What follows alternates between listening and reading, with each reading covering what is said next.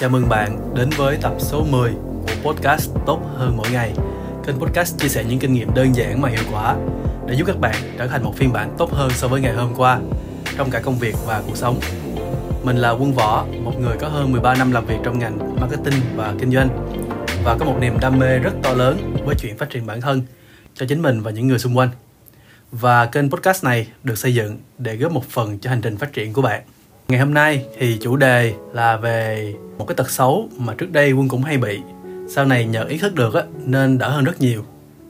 Đó là Quân rất khó tính, nhiều khi đến mức khắc khe luôn. Một số tình huống ví dụ cụ thể hơn, như là có một người à, bạn học rất là giỏi, cái gì cũng làm tốt nhất lớp. Nhưng mà một ngày nọ thì bạn làm một cái chương trình để giải một cái đầu bài của thầy mà cách làm của bạn thì không phải là cách tối ưu nhất á. Thế là mình nghĩ là à, bạn này cũng không thông minh như là mình nghĩ. Hoặc là có một cuốn sách chứa đựng nhiều bài học hay, tính ứng dụng cao, nhưng mà bị sót một vài lỗi nhỏ như là lỗi chính tả hoặc là người dịch. Họ dịch không có đúng một chi tiết. Cái mình nói là cuốn này không hay, không chỉnh chu gì hết. Tức là qua một vài điểm chưa tốt, mình phủ nhận luôn những cái hay, cái đẹp của toàn bộ một sự vật hay hiện tượng. Cái này thì giống như là trên một tờ giấy trắng tinh, có một cái vết mực nhỏ xíu nhưng mình thì chỉ nhìn thấy được một vết mực đó thôi. Vốn chỉ chiếm khoảng à, 0.01% diện tích của tờ giấy. Mà khi làm như vậy á, thì à, quân tự thấy là mình có hại nhiều hơn là có lợi. Bạn nghe tới đây thì có thể là sẽ tự thắc mắc là, ủa, làm vậy thì có lợi gì? Thực sự là có đó, tức là luôn luôn có hai mặt của một vấn đề mà. Cái lợi tức là cái giá trị mình nhận được, đúng không? Thì à, trong trường hợp này, đó chính là cái sự hả hê vì mình đúng. Cuốn sách này nó không hay bạn này không giỏi chương trình học này không hề hữu ích chỉ phí thời gian thôi vân vân. Đó là những cái gì mà mình có thể nghĩ khi mà mình trở nên khắc khe hơn. Đâu đó thì nó có phản phất một chút xíu à, cái sự đắc ý vì à, cái đối tượng đó không giỏi bằng mình. Tác giả đó không có hay như mình nghĩ chẳng hạn như vậy. Cái lợi này á, thì nó chỉ là một cảm giác nhất thời trôi qua rất là nhanh. Tình huống này á, thì nó còn có thể bị ảnh hưởng qua lại với một hiện tượng tâm lý mà khoa học gọi là confirmation bias tiếng việt gọi là thiên kiến xác nhận. Tức là một khi mình nghĩ cái gì rồi á thì não mình sẽ tự động chỉ tìm kiếm những cái bằng chứng để à, xác nhận là cái mình nghĩ là đúng thôi. Ví dụ á là nếu mình nghĩ đây là một bài viết dở thì tự động mình sẽ tìm kiếm những cái ví dụ để chứng minh là bài viết này dở và không thấy được những cái điểm hay của bài viết này. Hiện tượng này rất là nguy hiểm nha. Nếu bạn bước vào một cái sự tương tác à, chẳng hạn như là đọc một cuốn sách với một thiên kiến gì đó thì bạn sẽ chỉ thấy được những gì chứng minh cho điều đó và bị che mắt trước những cái khác. Còn nếu bạn bước vào mà hoàn toàn không nghĩ gì nhưng sau khi gặp cái điểm mà không tốt đầu tiên hoặc là điểm thứ hai á cái bạn nghĩ luôn là cái này là cái dở thì từ đó trở đi bạn sẽ chỉ thấy nó càng ngày càng dở mà thôi. Nghe tới đây thì uh, câu hỏi tiếp theo là cái hại của cái tình trạng mà khắc khe này là gì? Là bạn tự tước đi cái cơ hội học tập của mình bạn không thấy được những cái điều hay ho thú vị những điều tốt đẹp ở phía sau. Hoặc nếu có thì nó cũng rất là ít so với cái khả năng thực tế mà nó có thể mang đến cho bạn. Vì bạn mãi mê suy nghĩ và tìm kiếm những điều chưa hay chưa đẹp rồi. Cùng một thời gian bỏ ra mà bạn tiếp thu được ít hơn thì bạn đã tự làm cho mình bớt hiệu quả hơn. Mình không có xài được hết cái vốn thời gian của mình. Ai thì cũng muốn nói là mình muốn quản lý thời gian tốt hơn. À, cái này chắc là quân nghe rất nhiều bạn nói cho dù là uh, sinh viên hay là người đã đi làm rồi. Nhưng mà kinh nghiệm của quân á là muốn quản lý thời gian tốt thì hãy sử dụng thời gian nó hiệu quả hơn lấy được nhiều giá trị hơn trong cùng một khoảng thời gian. Chứ không phải là quản lý thời gian tốt là mình sẽ làm được nhiều việc hơn. Tại vì làm nhiều chưa chắc là được kết quả nó nó nhiều. Cái việc mà bớt khó tính hơn khi đánh giá thì sẽ giúp cho mình học được nhiều hơn sử dụng thời gian của mình hiệu quả hơn rồi. Và khi bạn mở lòng ra mình chịu tiếp thu nè học hỏi thông qua việc tìm kiếm những điều tốt đẹp, thì bản thân sẽ phát triển tốt hơn, cuộc sống sẽ thay đổi, trở thành một con người tốt hơn, trưởng thành hơn mỗi ngày. Các bạn hãy thấy là nó có nhiều cái lợi ích liên quan tới cái việc là mình bao dung hơn, mình bớt khắc khe. Vậy thì làm sao để đạt được cái kết quả đó?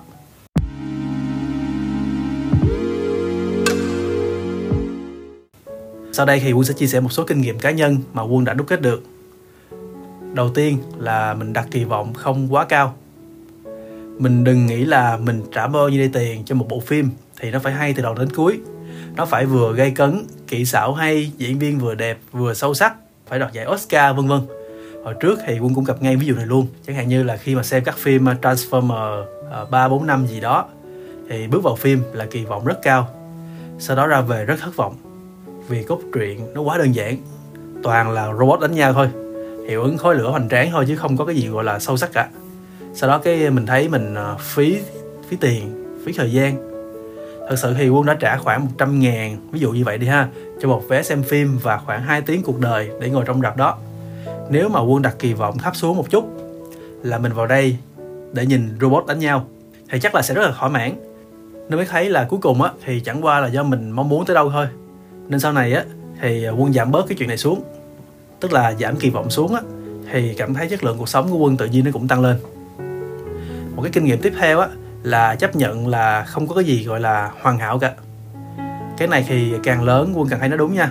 Lát nữa thì quân sẽ nói là việc ờ, ứng dụng cái cách suy nghĩ này cho bản thân mình ra sao.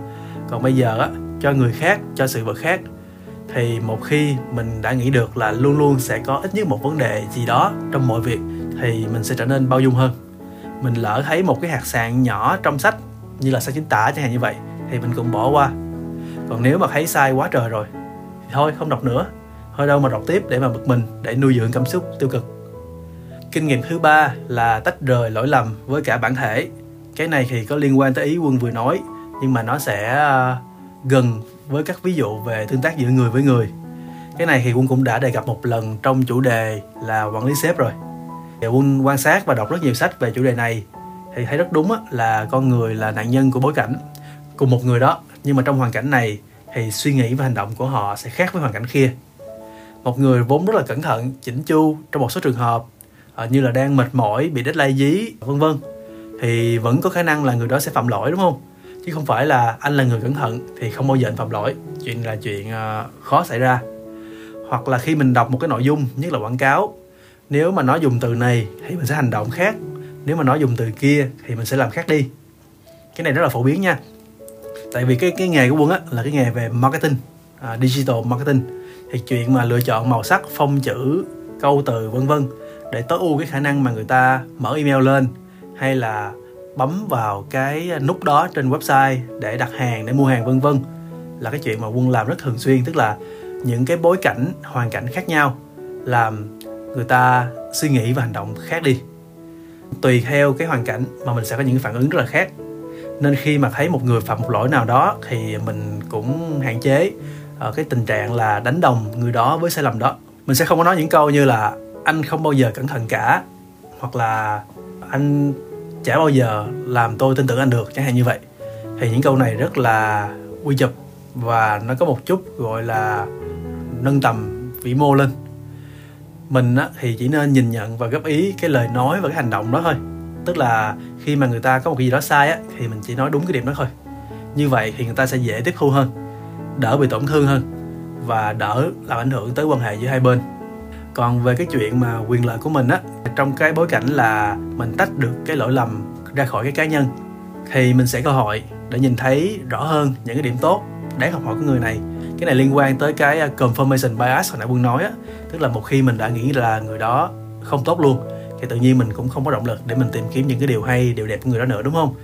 Nên bây giờ nếu mình tách được cái lỗi lầm của người đó ra thì mình sẽ có nhiều cơ hội hơn để thấy được những cái điều mà người này làm tốt nè đáng học hỏi và kể cả những cái tiềm năng để mà người này phát triển nhiều hơn.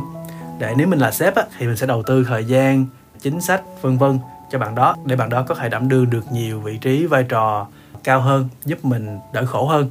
Còn nếu mà bạn đó không là nhân viên của mình thì mình cũng đỡ phải phiền lòng hơn về bạn này bởi vì mình không có nghĩ về một người quá xấu thông qua một vài sai sót nhỏ. Kinh nghiệm thứ tư của quân là có tinh thần học hỏi mọi lúc mọi nơi. Đây là cái điểm quan trọng nhất và cũng chính là tinh thần của podcast này luôn. Tức là mình không đòi hỏi mọi thứ phải tốt, phải hay, phải hoàn hảo. Mà mình chỉ cần khi mình làm một việc gì đó, học một cái gì đó, thì mình chỉ cần mang về được một thứ xài được là ok, là mình có lời rồi. Chẳng hạn như là mình đọc một quyển sách thì chỉ cần trong cả cuốn sách đó có một chi tiết hay, một kiến thức hay mà mình à, áp dụng được, mình xài được, giúp thay đổi cuộc sống của mình, cho dù là rất nhỏ đi nữa, thì cũng ok. Chứ mình không có cần là nguyên cuốn sách nó phải hay từ đầu tới cuối. Thực tế là mình cũng không có thời gian và khả năng để nhớ hết và làm hết được tất cả những cái điều mà tác giả gửi gắm đâu. Nên chắc là cũng không cần phải à, quá tham lam. Chỉ cần một cái mà nó giúp mình tốt hơn một chút xíu, trở thành một phiên bản tốt hơn so với trước khi mình đọc cuốn sách đó là ok. Chẳng hạn như là một cuốn sách có 100 ngàn thôi, mà thông qua đó bạn học được cái cách mà bớt căng thẳng nè, giảm stress, thì nó quá giá trị rồi.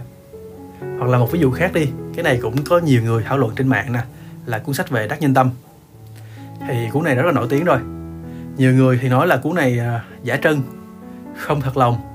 Chuyện đó thì mình không bàn sâu, cái này tùy theo cái đánh giá của từng người. Nhưng mà nếu mà lỡ đọc cuốn sách này với cái định kiến là nó giả nó không thật thì tự nhiên mình cũng bỏ lỡ cái cơ hội học được những cái nguyên tắc để mình giao tiếp mình đối nhân xử thế tốt hơn.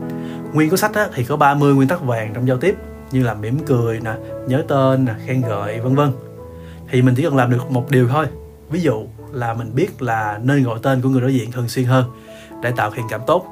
Thì như vậy là ok rồi còn nếu mà xài được hơn một nguyên tắc là bạn quá lời rồi. Cho dù bạn có nghĩ là nó không tốt cỡ nào đi nữa thì uh, nếu mà bạn có thể bỏ qua được cái định kiến đó học và áp dụng được một cái nguyên tắc một cái kỹ năng là quá ok. Chứ cũng không cần phải nhiều hơn đâu. Nếu mà từ hai nguyên tắc trở lên là quá xuất sắc rồi. Một cái ví dụ khác mà có thể gây tranh cãi một chút xíu nha. Các chương trình đào tạo mà với mục tiêu chính là truyền động lực hoặc gọi là truyền lửa đó nó cho mình cái khí thế cho mình cái động lực để mình thay đổi bản thân mình làm giàu vân vân. Thì sẽ hay bị mọi người chỉ trích là cuối cùng thì nó cũng không có giá trị gì ngoài cái việc là cho cái người học cảm thấy sung hơn cảm thấy máu lửa hơn. Về nhà học xong thì khí thế bừng bừng nhưng mà được một tuần sau lửa tàn mọi thứ quay lại như cũ. Trước đây thì quân cũng nghĩ là như vậy tại vì quân làm trong cái ngành à, giáo dục và đào tạo cũng được mười mấy năm á. Thì hồi trước thì uh, quân cứ nghĩ là chương trình nào nó cũng phải hay từ đầu đến cuối, và cái khóa học nào nó cũng phải cho người ta cái kỹ năng gì đó xịn một tí để áp dụng được trong công việc và cuộc sống. Nên quân không có đánh giá cao lắm những cái chương trình mà thuần là truyền lửa. Nhưng mà sau này thì quân được một người anh dạy cho quân một bài học rất hay.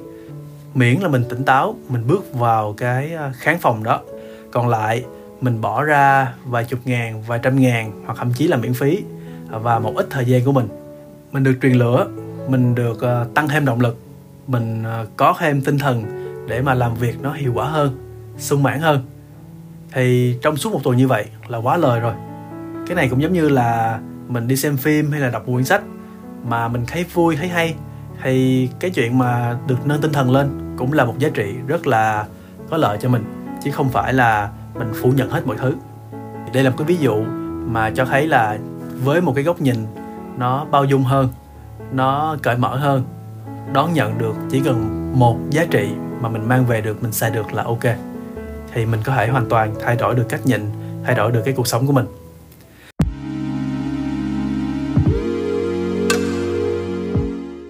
Nãy giờ thì quân chia sẻ một số góc nhìn và kinh nghiệm liên quan tới cái quản lý kỳ vọng của mình đối với môi trường xung quanh. Ý chính là mình hãy trở nên bao dung hơn, đừng khắc khe quá. Sau này lớn lên thì quân nhận thấy một cái điểm rất là quan trọng nó cũng là cái bí quyết để làm được chuyện này. Đó chính là mình muốn bao dung với người khác thì trước tiên mình phải bao dung với chính mình. Những người khó tính với người khác á, thì cũng có một khả năng là họ cũng sẽ rất là khó tính với họ nhiều khi là còn khó tính hơn nữa. Có cái câu nói là bạn là nhà phê bình lớn nhất của chính bạn. Và quân biết là có nhiều người là vô cùng gọi là khó với mình. Chẳng hạn như là họ không bỏ qua những cái sai lầm nhỏ nhất của bản thân. Hoặc là ngay cả khi những người xung quanh á họ không có ai nhớ tới cái chuyện mà họ đã làm sai hoặc đối với họ thì chuyện đó chỉ là một cái tình huống rất là nhẹ thôi. Thì những người này cứ suốt ngày họ dằn vặt bản thân mang cái gánh nặng tâm lý lên lết từ ngày này qua ngày khác đến mức là mất tự tin luôn cảm thấy tự ti và cảm thấy mình không bằng bạn bằng bè những người xung quanh. Cuộc sống của những người như thế này thì rất là khổ vì họ tích trữ nhiều năng lượng tiêu cực nè. Cứ nói những câu như là cứ phải chi mà tôi làm cái này thì tôi đã khác rồi. À, nhân tiện là hồi xưa quân cũng như vậy nha. À, nên mà khi quân chia sẻ thì đây là những cái uh, kinh nghiệm của cá nhân quân luôn. Và khi mà quân nói chuyện với một số bạn khác á, thì họ cũng chia sẻ là họ có những cái trải nghiệm tương tự. Nên quân nghĩ là người mà bạn nên tha thứ bao dung nhất, bớt khắc khe nhất chính là bạn. Với tất cả những sai lầm bạn đã, đang và sẽ gặp trong cuộc đời. Và một khi bạn làm được như vậy thì sẽ giảm bớt được năng lượng tiêu cực và có một cuộc sống và công việc thoải mái và hiệu quả hơn. Sau đây thì quân sẽ chia sẻ 5 cách để mình bớt khắc khe hơn với chính bản thân mình cách đầu tiên á, là chấp nhận là mình không hoàn hảo. Mình biết chắc chắn là mình sẽ phạm lỗi. Và mình biết là không phải là lỗi lầm của mình. Tức là nếu mà có lỗi xảy ra thì ok, mình chấp nhận, mình học hỏi và mình tiến tới phía trước. Chứ không có nghĩa là một lỗi lầm nó thể hiện cái con người của mình.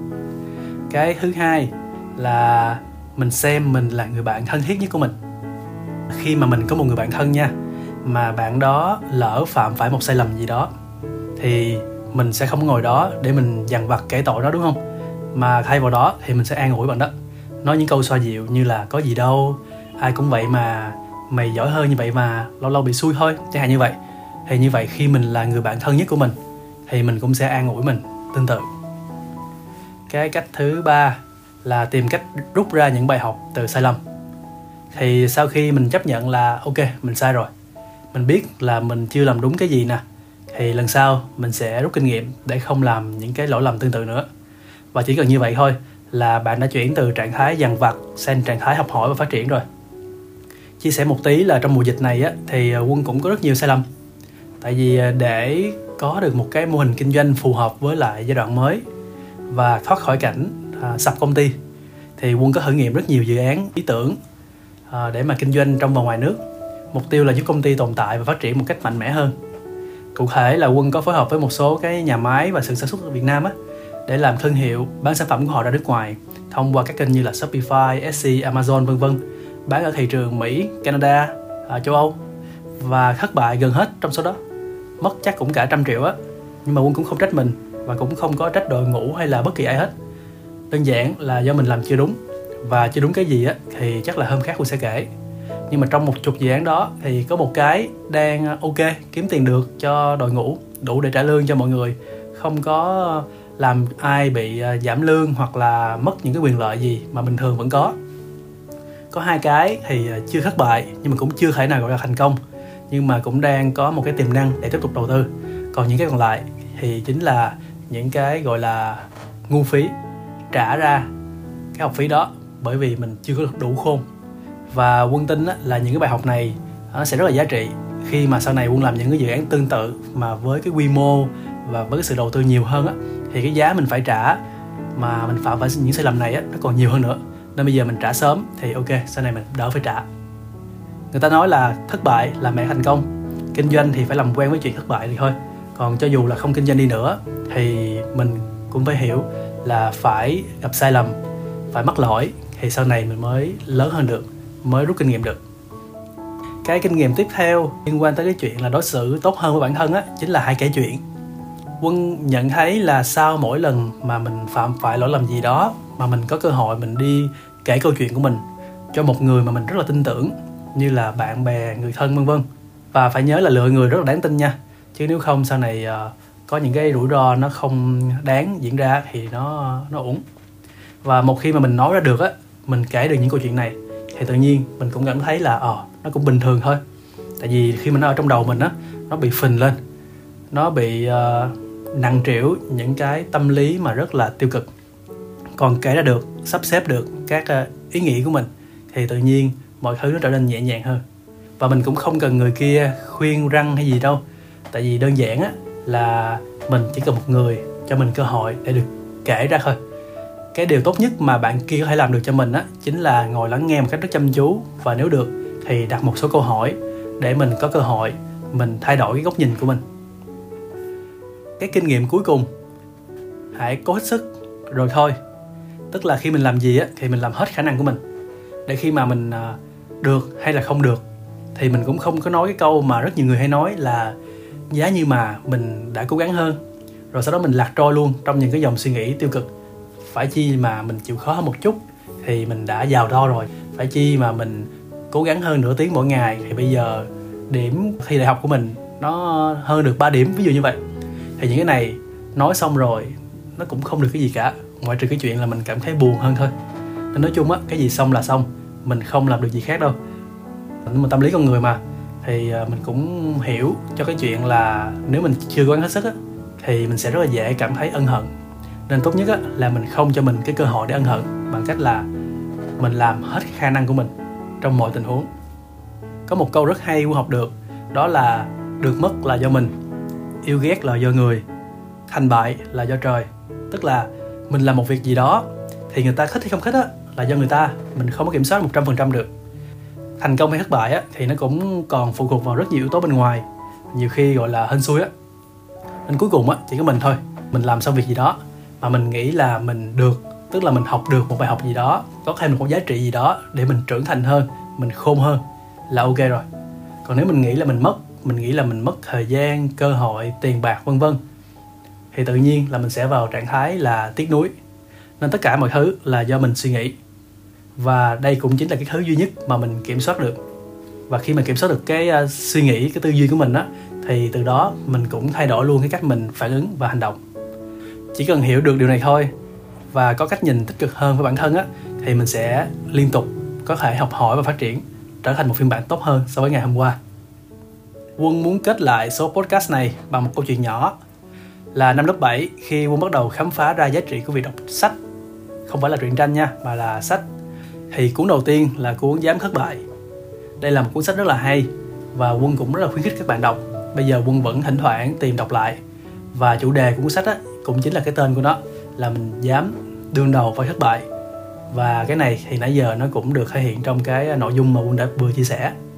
Cái cuốn thứ hai là cuốn đời thay đổi khi ta thay đổi. Thực tế thì đây là nguyên một cái series luôn, chắc cũng chừng ờ, chục cuốn á. Nhưng mà bạn chỉ cần đọc một cuốn thôi là sẽ hiểu được cái ý nghĩa chính của series rồi. Tức là bạn chỉ cần thay đổi cách bạn nghĩ là bạn sẽ thay đổi được luôn cả cái cuộc đời của mình. Và một trong những cách nghĩ hữu ích nhất giá trị nhất mà bạn có thể có chính là hãy bớt khắc khe hơn với bản thân và những người xung quanh. Thì như vậy, cuộc đời của bạn sẽ thay đổi, sẽ tích cực hơn, vui hơn và học hỏi phát triển nhiều hơn. Xin cảm ơn bạn đã lắng nghe và hẹn gặp lại bạn trong số podcast tiếp theo nhé.